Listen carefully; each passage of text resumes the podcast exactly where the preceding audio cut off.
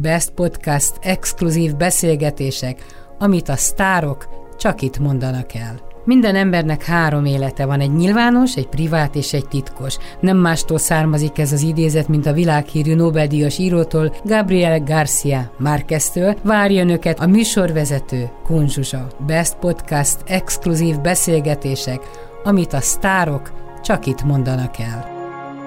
Dr. Gönc, hú, nem is nagyon mondtam még soha doktor, tehát Gönc Nem is kell. Nem is kell, Gönc Kingát sok-sok szeretettel köszöntöm. Én folyamatosan követtem a te pályafutásodat, de megmondom őszintén, hogy most az utolsó néhány évben elvesztettem, hogy hol vagy, mit csinálsz, merre keresselek. Az utolsó nekem, amikor még az Európa Parlamentben voltál, de 2014-ben lemondtál, és azóta eltelt hat év. Így van.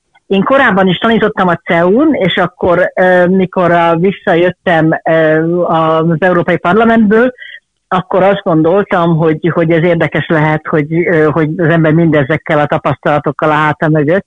Visszamenjen tanítani, és akkor nem sokkal azelőtt alakult meg a CEU-n, ez a School of Public Policy, tőlem a közpolitikai iskolája a CEU-nak, és, és akkor abba tulajdonképpen az első időszaktól kezdve bekapcsolódtam, abban az volt a jó, ami, ami annak idején a szocpol meg a szocmunka idő, mikor, mikor annak kialakult a, az itthoni oktatása, abban is ott az izgalmas, hogy, hogy, hogy valamit nem készen kap az ember, hanem annak a formálásába be lehet szállni és akkor ott elkezdtem mindenféléket tanítani, és hogy egyrészt a, a CEU nagyon sok osztály, vagy nagyon sok országból jönnek a gyerekek, úgyhogy az egyik, amit kitaláltunk, az az, hogy, hogy kellene egy, egy olyan kurzus, ami végül egy ilyen blokkos tréningszerű kurzus lett, ami arról szól, hogy hogyan menedzseljük a kulturális különbségeket ami azért borzasztó izgalmas, mert ez tulajdonképpen a, arról szól, hogy hogyan menjünk itt a,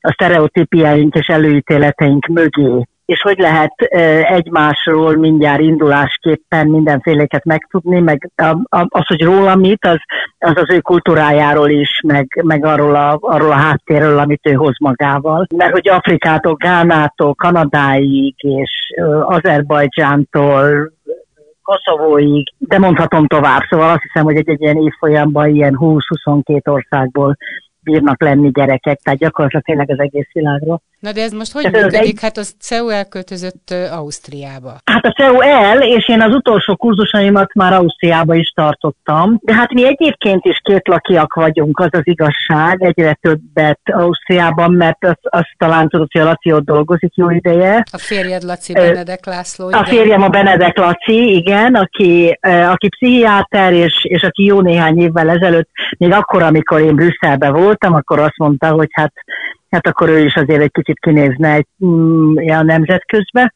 És akkor ő elkezdett pszichiáterként dolgozni, egy kicsit dolgozott Németországban, és aztán aztán tulajdonképpen abban maradtunk, hogy ez a Bécs az a helye, az a helye, ahol nagyon jól lehet létezni, mert onnan könnyen haza is lehet jönni, meg azért ott az ember egy másik fajta levegőt is szív, úgyhogy, úgyhogy a Laci is most már évek óta Bécsbe illetőleg Burgenlandban dolgozik, ott van egy ilyen, ez a pszichoszociális díj, tehát ugye, tulajdonképpen olyan, mint a ilyen pszichiátriai és szociális ellátásnak a kombinációja. És neked nem hiányzik az eredeti szakmát, hogy pszichiáterként dolgozol? Na, én most, igen, én most megyek vissza. Az az igazság, én azt gondoltam, hogy a hogy én főleg pszichoterapeutaként dolgoztam, és aztán amikor én kiszálltam a politikából, akkor az eléggé egyértelmű volt, hogy hogy, hogy ez nagyon nehéz a pszichoterápiát folytatni, akkor az a pszichoterápiának az a lényege, hogy az ember egy kicsit egy ilyen projekciós felületként működik. Tehát, hogy a, hogy akivel dolgozik, akinek a pszichés problémáival dolgozik, az, az rá tud vetíteni mindenfélét a saját múltjából, a saját korábbi kapcsolataiból.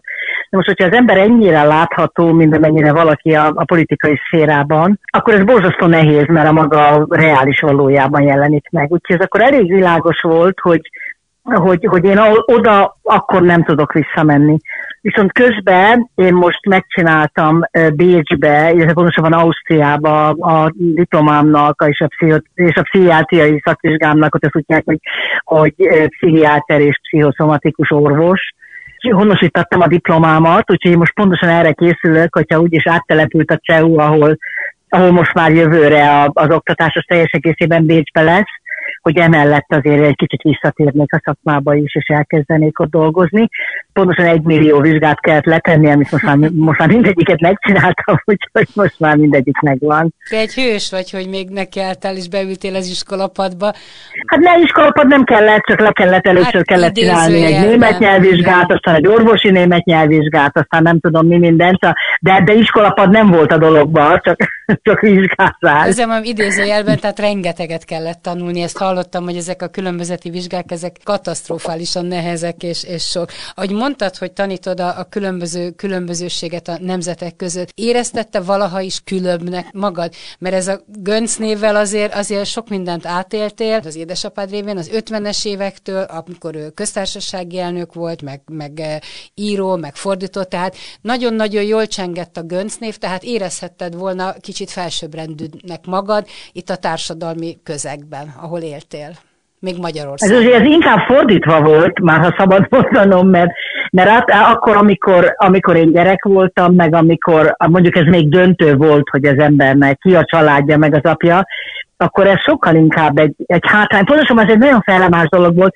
tehát hogy akkor sokkal inkább hátrány volt abban az értelemben, hogy, hogy az ember kapott ilyen nehezítéseket mindenhez. Engem elvileg nem lehetett volna fölvenni gimnáziumba se, úgyhogy úgy vettek csak föl, hogy a, Szóval nagyon sok emberi jó indulat volt ebbe, de hát, hogy nem hivatalosan, ez egy hátrányos helyzet volt. Tehát, tehát hogy az ember sokkal inkább, hát abszolút, tehát az ember sokkal inkább azt tanulta meg, hogy baromi keményen kell teljesítenie ahhoz, hogy, hogy ha nem is azonos esélyei, de legalábbis megközelítőleg azonos esélyei legyenek, mint másnak. Tehát, hogy ez és aztán amikor, amikor az Árpád pozitívba fordult, mondjuk a rendszerváltás után, hát addig azért az nem volt az, hát akkor én meg már bőven felnőtt voltam, hát a saját családommal, meg szóval akkor már, akkor már az ember nem valakinek a hozzátartozója gyereke. Igen, igen, igen. Nem, hát akkor az ember már abszolút a saját te 56-ban megtapasztaltad az emberi jóságot? Én abszolút, abszolút állat és a pozitív élménye volt az embernek igazi emberi szolidaritásokról. Úgyhogy ez, erre mondom, hogy ez egy ilyen kettős dolog volt, tehát miközben hivatalosan ez egy hátrányos helyzet volt, annyi emberi szolidaritások, ettől kezdve, hogy engem így vettek e, át vagy fel gimnáziumba, hogy ilyen kvázi kéz alatt, hogy az általános iskolai igazgató ismerte a, a gimnázium igazgatóját, és ott valahogy elintézték, akkor emlékszem, hogy az első nap, mikor beültem a suliba, akkor bejött egy pasi a gimnáziumba, hogy ki az a Gönc Kinga. és akkor már éppen meghűlt bennem a, a, a vér, mikor azt mondta, hogy jöjjön velem, és mondta, hogy hát akkor ő most ettől kezdve az én, én az ő osztályba fogok járni, és ő majd apám, apám. Apám helyett apám lesz addig még az apám börtönben van. Szóval, hogy, hogy idáig menően, hogy ilyen nagyon személyes dolgokat találkozott az ember, de ennél szélesebb körben is. Szóval Egyszer talán te mesélted, hogy, hogy névtelen emberek ö, odaakasztottak mindenféle ennivalót, pénzt, amiük volt a kerítésre, hogy itt a Gönc család éhen ne halljon, és hogy, hogy legyen, hát, legyen valamitek. Pénze persze senkinek nem volt, szegény anyám az, az munkát se kapott, hát ő, ő az, az Dani akkor fél éves volt, mikor az Árpádot elvitték, egy éves se, és, és hát akkor, akkor egyáltalán nem mentett, hogy miből lehet megélni, és akkor a, hát nem is a kerítés, ez a, ez a Bécsi úti ház, ahol ők aztán később is laktak, az, az egy ilyen 150 lakásos iszonyatos bérház, ahol a WC ablakok nyíltak a, e, a folyosóra, és, e, és az WC ablakba tették be ismeretlenek havonta a pénzt arra, hogy a kvázi támogatni a, az öncéket, mert hogy ezt lehetett tudni, hogy sok gyerek, meg, meg kicsik, meg nem tudom minden, szóval, hogy, hogy idáig menően ma is van olyan, akiről nem lehet tudni, nem, nem tudja az ember, hogy ki mindenki volt ebbe benne vagy ki mindenki. És egy kislány mit gondol abban az időben mondjuk az édesapjáról, meg a börtönről? Az, az egy pillanatra is megfordult a fejedbe, hogy Uramisten, az apukám börtönben van, mit csinálhatott? Vagy rögtön tudtad, hogy, hogy itt a történelem nagyon viharos, és ő a jó oldalon állt? És ez nem volt vitás, szóval, hogy a, a világ az, az legalábbis számunkra, hát egyrészt az egész környezet, akik körülöttünk voltak, azok ott minden, minden családban valaki börtönbe ült tehát a jó barátok, azok a biboék, a méreiek, a litványgyőriék, a vásárhelyiek, szóval ezek csupa olyan család volt, akikkel mi jóba voltunk, közel voltunk, ahol ez a világ legtermészetesebb dolga volt, hogy az ember apja az börtönben van. És hogy az, az se volt vitás, hogy, hogy a jó emberek vannak börtönben, és a rosszak, kívül vannak. Szóval, hogy ez valahogy egy gyerek számára ez így rakódik le. Ott inkább az volt az izgalmas, hogy közel egy évig nem lehetett tudni, hogy az Árpádék ítélete mi lesz. Addig nem volt se beszélő, se semmi információ se volt. És hogy emlékszel vissza, hogy édesanyád hogy viselte ezt? Te Zsuzsának hívod az édesanyádat, Árpádnak édesapádat, majd ezt is mondd azért, hogy ez hogy alakult ki. De, de azért neki ez pokoli nehéz lehetett, plusz még a négy gyereket valahogy vidámságra, meg összetartani, meg hogy mondjuk ti ne érezetek ebből olyan nagyon sokat meg. Hát egy, egyrészt a nagyszüleim voltak ott háttérnek, tehát anyám, anyám szülei, akik teljes egészében beleszálltak ebbe, részben anyagiakkal, részben, részben hát nagyanyám ott volt velünk folyamatosan hétközben, tehát hogy, hogy anyám egy, ebből a szempontból nem volt egyedül, de hát az, azért ez baromi nehéz volt. Azt hiszem, hogy ez volt a legnehezebb, hogy azt nem lehetett tudni, hogy mi történik az Árpáddal. Tehát, hogy igaziból az volt a tét, hogy halálos ítéletet kapnak, vagy, vagy éppen megúszszák. Ez volt a legnehezebb a dologban, tehát nem az, hogy az em- vagy szegények voltunk, meg mit tudom én, hát azzal az ember el volt, mindenki szegény volt abban az időben, meg, meg egy csomó ember volt. Amikor eltelt ez az egy év után, ti járhattatok a börtönbe látogatóba? Mármint a gyerekek, meg akár Igen, igen, igen, az úgy volt, hogy anyám mindig egy vagy két gyereket vihetett a beszélőre, tehát azt hiszem az fél évente volt. Tehát jártunk, persze, persze. És emlékszel Persze. arra a találkozásra, amikor kijött a börtönből, és először találkoztatok Árpáddal, vagy Árpi bácsival? Emlékszem, persze, persze. Az nyáron volt, mert akkor volt a amnestia, és akkor az Árpádot nem engedték ki az amnestiával, azt hiszem azért, mert a, volt az éjségsztrájk a börtönben, aminek ő volt az egyik szervezője talán. Amnestiával nem jött ki, hanem később engedték ki, és akkor nyár volt, tudom, és mi kim voltunk Gödön, mindig kim voltunk nagyanyáméknál nyáron és, és emlékszem, hogy jöttünk be Gödről, mert az Árpád kijött a börtönből, és otthon volt. Hogy, hogy alakult ki az Árpád és a Zsuzsa? Hát ezt nem tudom. Nem tudod? Nem tudom. De minden gyerek úgy szólította a szüleid, testvéreid is? Igen, igen, igen. Sőt, az unokák is. Mm. Sőt, a dédunokák is. Hogy így elmeséled a, a szüleidnek a múltját, van ennek bármiféle lenyomata egy gyerek lelkében? Tehát a, a, a sejtek emlékeznek a nehézségekre, és hozol magaddal valamit, ami, ami visszatérő álmod? Nem, szóval ilyen furcsa módon egy gyerek az nem, nem traumákra emlékszik, szóval nekem sokkal inkább, hogy mondjam, jó emlékeim vannak erről az, erről az időről.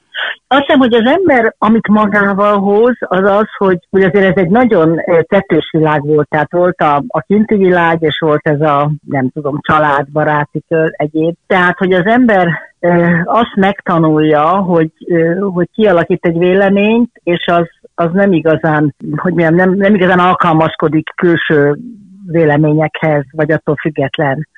Tehát ez ember biztos, hogy megkeményszik ebbe a történetbe. De ez érdekes, de... hogy azt mondod, hogy a gyerek nem emlékszik a traumára. Hát te, mint pszichiáter, neked kell a legjobban tudnod, hogy hány gyereket visznek pszichológushoz, pszichiáterhez, mert a gyerekkori sérelmek ott vannak benne.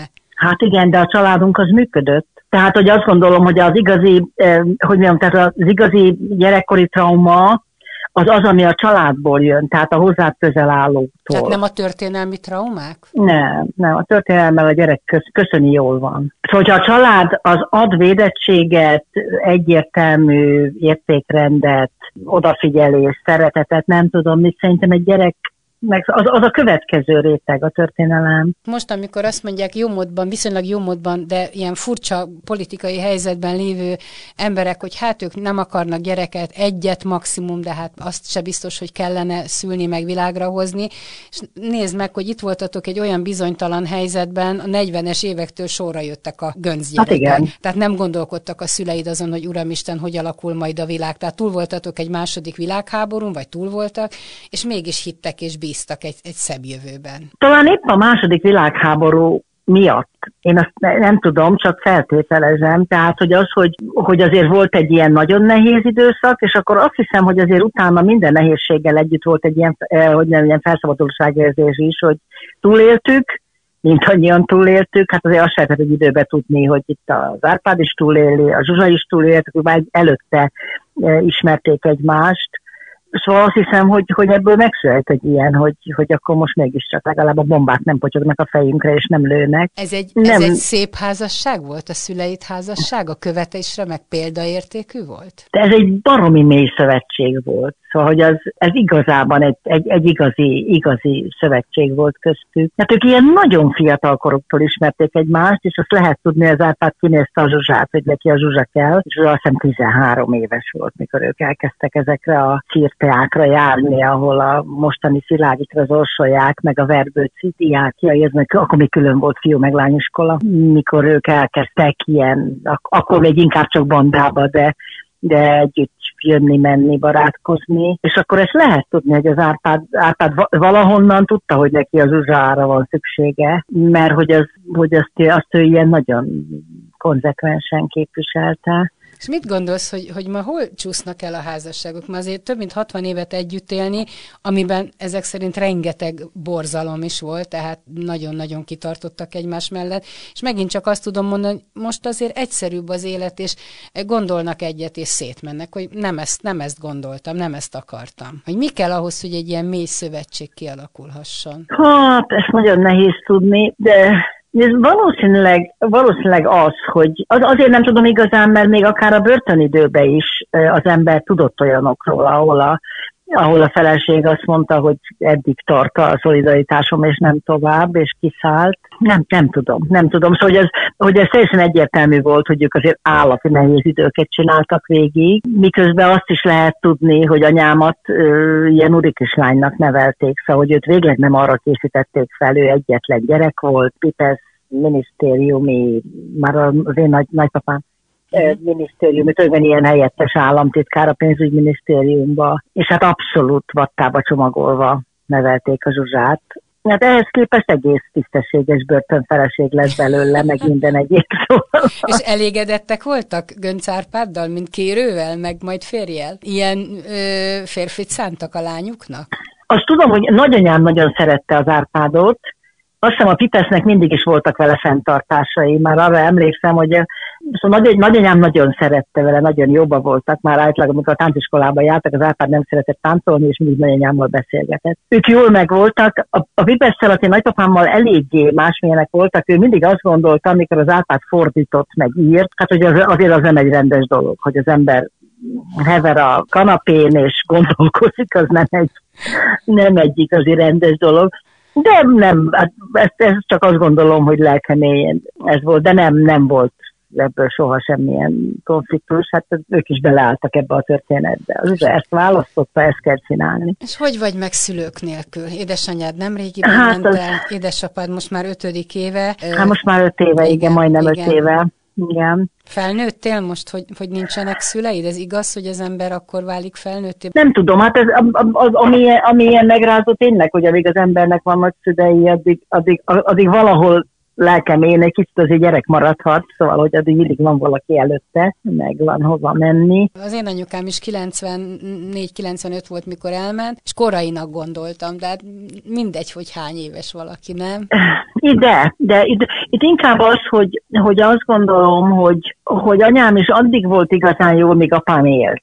Szóval addig volt dolga, addig meg is őrzött sokat a fiatalságából, érdeklődéséből, nyitottságából. Azért, azért apám halála után ő, ő nagyon, hogy nem, akkor azt is hittük, hogy nem fog sokáig élni. Akkor, akkor már úgy valahogy nem volt feladat. Szóval, és, és azt mondta is mindig, hogy ez 90 éves korig ez egy, ez, ez, ez, ez egy könnyű dolog, de hogy utána már nem az igazi. Hogy azért az utolsó néhány év az nehéz volt, hogy gyakorlatilag vak volt, nem látott, egy nagyon ronda glaukomája volt, amitől fokozatosan vesztette el a látását, de az utóbbi egy-két évben már, már gyakorlatilag csak fényt látott, más nem. És azért az nagyon, nagyon nehéz volt, tehát hogy, hogy, hogy azért az ember azt, azt látja, hogy ez egyre nehezebb. Én azt gondolom, hogy te nagyon-nagyon jó gyereke voltál a szüleidnek. Tehát amiket szoktál mesélni, meg ahogy beszélsz róluk, tehát annyi szeretet van benned. Nagyon ö, támogató és védő család volt. Azzal együtt, hogy most kérdeztem, hogy a traumákkal hogy van az ember, szóval egyrészt Egyrészt, tehát anyám volt a stabilitás, aki mindig ott volt, akivel abszolút lehetett számítani, és akivel állati jókat lehetett beszélgetni, és az, hogy ő, ő ilyen nagyon-nagyon jó anya volt. Az Árpád pedig hozta, az általános soha kevésbé volt, tehát hol börtönben volt, hol valami mindig volt, de, de hogy az meg az ártárdal együtt megjött egy ilyen, egy ilyen igazi szellemi pesgés. Szóval hogy az, arra emlékszem, hogy, hogy akár kamaszkoromban ez mindig baromi érdekes volt, amikor vendégek jöttek, az mindig nagyon, nagyon érdekes volt, oda érdemes volt beülni, mert egy csomó érdekes ember megfordult. És amikor megválasztották köztársasági elnöknek, utána nem változott az ő személyisége? Tehát a hatalom nem részegítette meg? Hát az nem. Az nem nem az éppen, éppen most, hogy itt elkezdtünk, hát ez a ház, ahol ők laktak, ez egy állami ház, szóval ez egy ilyen kvázi szolgálati lakás. És hát itt most ki kell ürítenünk gyakorlatilag nyár végére, úgyhogy most nekiálltunk, és éppen megállapítottuk, hogy soha semmit nem gyűjtöttek össze, anyagiakat, egyebeket, szóval, hogy ami, ami, ami abban a lakásban most eddig a kezünkbe került, az mind arról szólt, hogy a nekik szóló szeretetről szólt. Szóval a, a fogyatékos gyerekek által készített rajzoktól a, itt tudom én, Gelse, falu, tiszteletbeli, nem tudom micsodája, amiből nem tudom hány van, mert valószínűleg sokszor előfordult ott is az Árpád. Szóval, a, szóval ebből a szempontból szerintem ők ugyanolyanak voltak, vagy még olyanabbak, mint korábban. Szóval, Szerintem soha... minden évszázadban egy ilyen ember születhet, mint mondjuk az édesapád meg az édesanyád, tehát ami, ami torz világba beleérkeztünk, az egyszerűen hihetetlen, hogy a, a pénz hogy elvakít, meg a hatalom mindenkit. Szerintem ő volt a, talán az első és az utolsó, aki, aki ettől nem bolondult meg hanem tényleg a, a, a hivatás, meg a, a jobbátétele a világnak az, az vitte előbbre.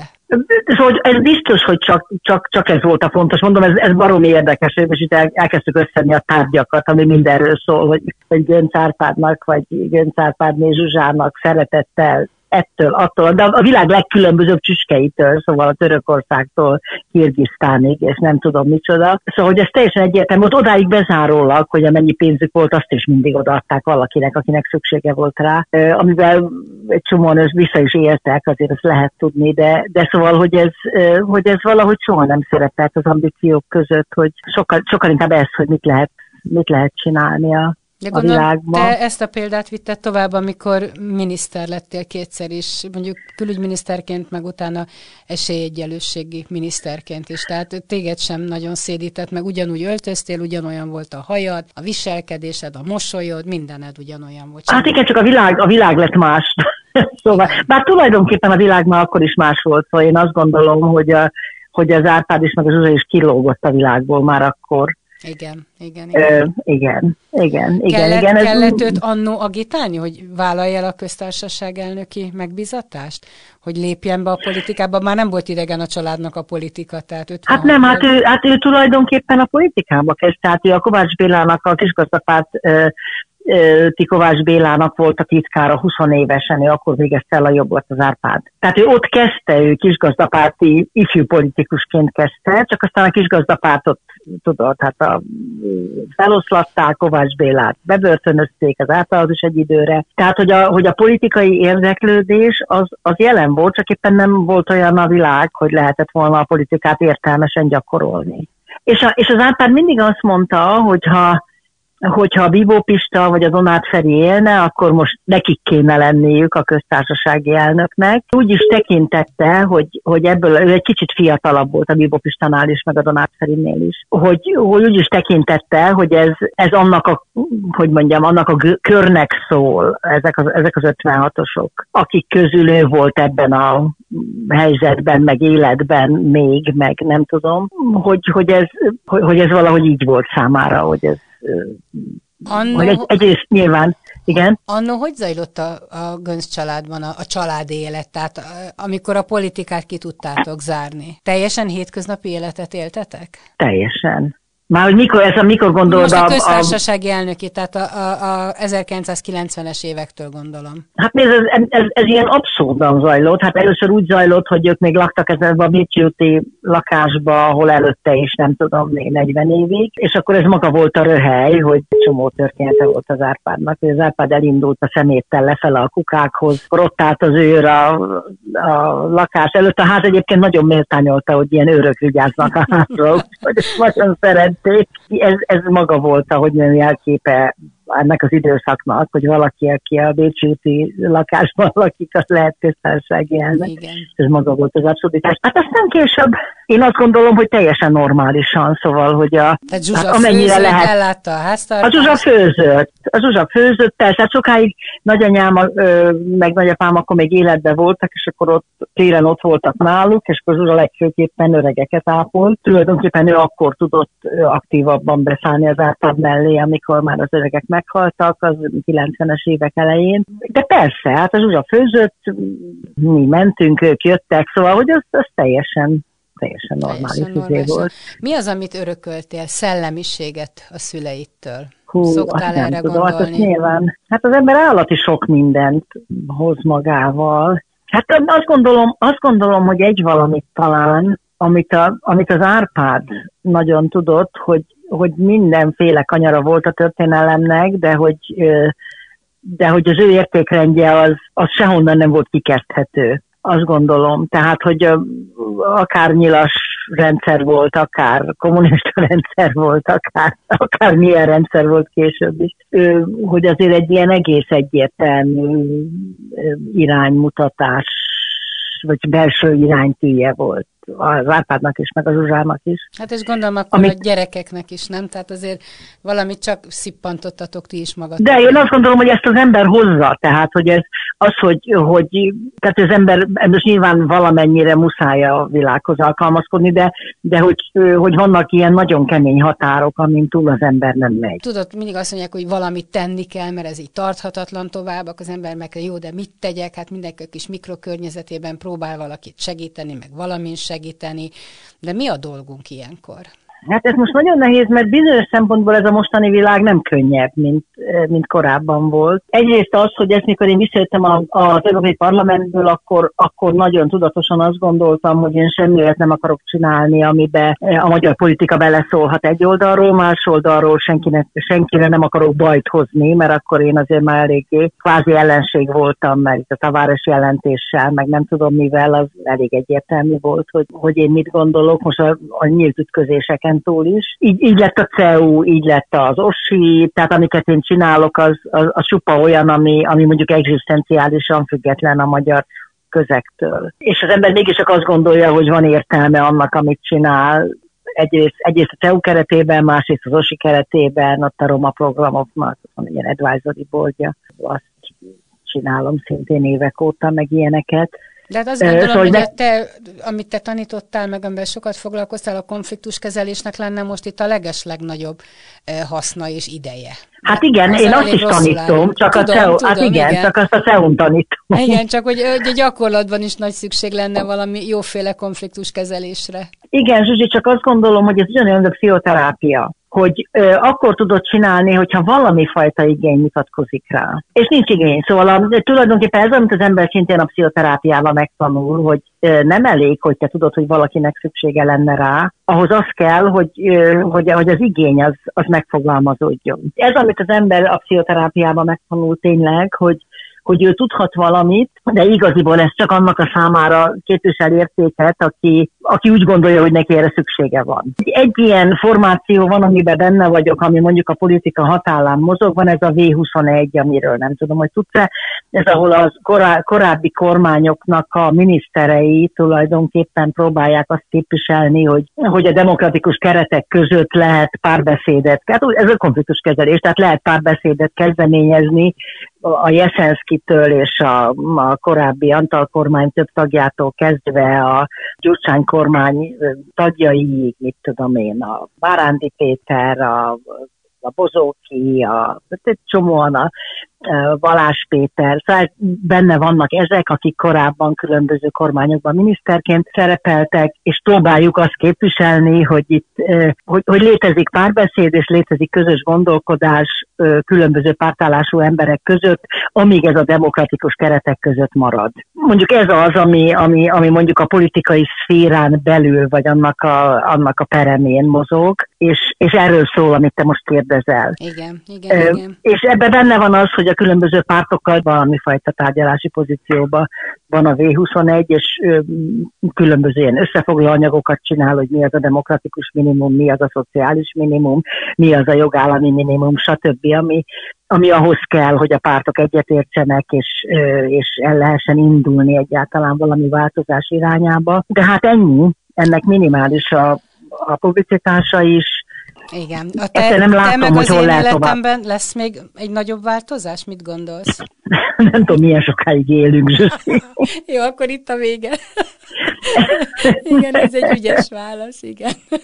Nem tudom. Hát akkor szép hosszú életet kívánok Gönc Kingának. És nagyon szépen köszönöm, hogy tudtunk beszélgetni. Szép estét neked, köszönöm szépen. Örültem neked, köszönöm. Szia, szia. Best Podcast exkluzív beszélgetések amit a sztárok csak itt mondanak el. Minden embernek három élete van, egy nyilvános, egy privát és egy titkos. Nem mástól származik ez az idézet, mint a világhírű Nobel-díjas írótól, Gabriel Garcia Márqueztől. Várja önöket a műsorvezető Kunzsuzsa. Best Podcast exkluzív beszélgetések, amit a sztárok csak itt mondanak el.